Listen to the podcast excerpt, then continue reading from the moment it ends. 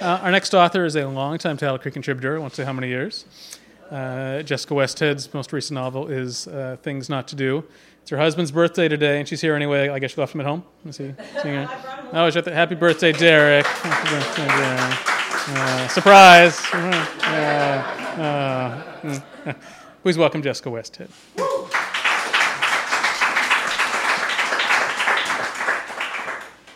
Thank you so much, Conan. Uh, I am delighted to be uh, within the luxurious pages of Taddle Creek once again. Uh, thanks so much for asking me to read, and thanks to everyone for coming. And as he said, it's my husband's 40th birthday today, so we must celebrate him. Derek, I love you. uh, I'm, I know, right? uh, I'm going to read an excerpt from a story in my new short story collection, Things Not to Do. Uh, this story is called Not Being Shy. Oh, and thank you to Matthew for the excellent uh, drawing, as always. Judy remembers how she used to get excited about the little things. Back in voice acting college, for example, when she was out walking and stumbled upon that backyard dump with the rusty appliances and stained mattresses and garbage everywhere, and then she saw mama pig and her piglets emerge from a cardboard box, and it was like a miracle was taking place. And maybe to other people, that scene would not have been so extraordinary. They might have just thought, oh, look, pigs. They wouldn't have been totally blown away with wonder, like Judy was, which is why she was described by her boyfriend at the time as whimsical. Judy has not felt whimsical for a while. Her most recent boyfriend, whose name is Jasper, was in the news last year because he'd constructed an elaborate underground chill out room, furnished with a beer fridge and a TV and a beanbag chair in a remote wooded section of a large public park. He used to always leave and not tell Judy where he was going. So after she read the article, she finally knew where he'd been spending most of his time. Then Jasper started making tacos for a living and the business took off because everybody wanted to buy a taco made by that guy. The guy who needed to get away from his girlfriend so bad that he basically dug a hole in the ground where he could finally have a little peace. And Judy really wanted to be happy for all of his success, but it was hard. It was pretty hard to get out of her own way and not feel sorry for herself over the whole situation, because she personally was not having success at her chosen career, which was voice acting. So far, she had worked as a voice actor exactly once, and then never again. And meanwhile, Jasper had started sleeping with Lisa because she was gorgeous and could walk around on high heels like they were part of her body, like they were dainty, spiky gazelle hooves that could slice Judy wide open if she ever encountered Lisa in a forest, which would be weird. But then again, weird things happened all the time, especially in forests. And because, Jasper told Judy in his overly mellow explaining voice, Lisa actually supported him in what he wanted to accomplish with his life, which was to finally do the CN Tower edge walk, which Judy had never let him do because she was too scared he would fall.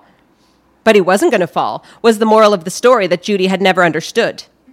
He was going to put on the protective suit and the safety harness and listen to the instructions and follow them, and then when he was done having the biggest thrill of his entire existence, he was going to celebrate and go for beers with Lisa.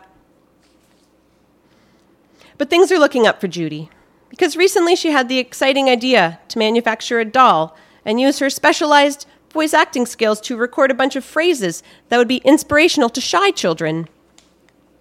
Judy had been a shy child herself, and maybe if she'd owned such a toy, she would have grown into a less timid adolescent who actually enjoyed high school instead of hating every minute of it.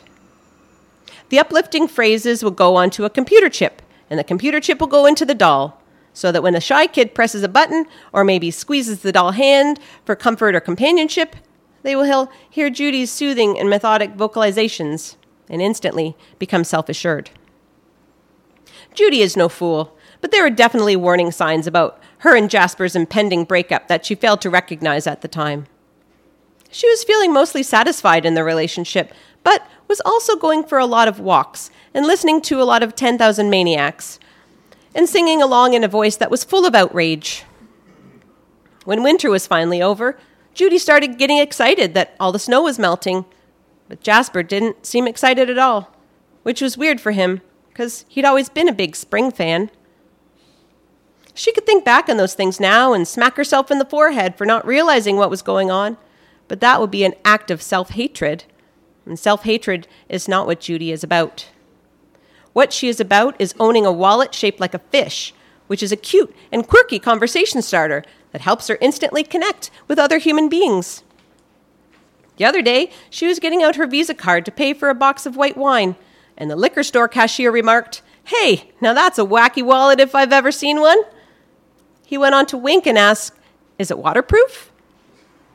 To which Judy replied, No. then she got the joke because fish swim in the water. And she bobbed her credit card up and down as if it was being gently manipulated by the waves. And the cashier smiled but didn't full on laugh. and he rang in her wine, and then she was on her way. The next day, Judy buys some cotton candy and thinks to herself, You might see one homeless donkey in your life, if you're lucky. You might be out walking in a field, and whoa, what is that over there? Is it a horse? Nope, it's a donkey. But right now, Judy is surrounded by dozens of them. Except they are no longer homeless because they've been given sanctuary, which is part of Lisa's job. She goes out in the world and finds donkeys just wandering around and shoots them with a tranquilizer gun and loads them onto a flatbed and brings them here to the donkey rescue farm, which is being called the Donkey Rescue Fair today because the other part of Lisa's job is to annually drum up funds for the animals' upkeep by renting a cotton candy machine and a bouncy castle, and this year, hiring her new boyfriend to sell tacos. Of course, there is a massive lineup in front of Jasper's truck. He's definitely the main attraction, which makes you wonder about the convenient timing of Lisa's hookup with him. So Judy waits her turn patiently because what else is she supposed to do? Yell and scream and pretend to be crazy and scare all the customers away? Which, yes, is something she did after he broke up with her. But nobody could blame her for that because she was upset and distraught and definitely not in her right mind at the time, due to be overwhelming by sadness. But she's going to keep it together today because today is about the donkeys. Jasper sees her at the back of the crowd and scowls. He mouths, Fuck off, and continues assembling meat and condiments and tortilla shells and wrapping everything in his new branded napkins. She's seen them floating around town. They say, My Exican made me do it, which doesn't even make sense. Judy finds Lisa having a cigarette outside the bouncy castle. She goes over and stands next to her. Fuck, says Lisa. I thought Jasper told you not to come. Judy peers through the murky window of the inflated fortress. There is a single, tiny child jumping up and down inside. That's your kid in there? Yep. She's cute. Thanks. Lisa blows some smoke in Judy's face. Judy coughs. What's her name? Collins. Like Tom Collins? Yep. Cool. Those are good. Uh huh. Can I ask you a favor? Are you serious? Judy takes a naked plastic baby out of her purse.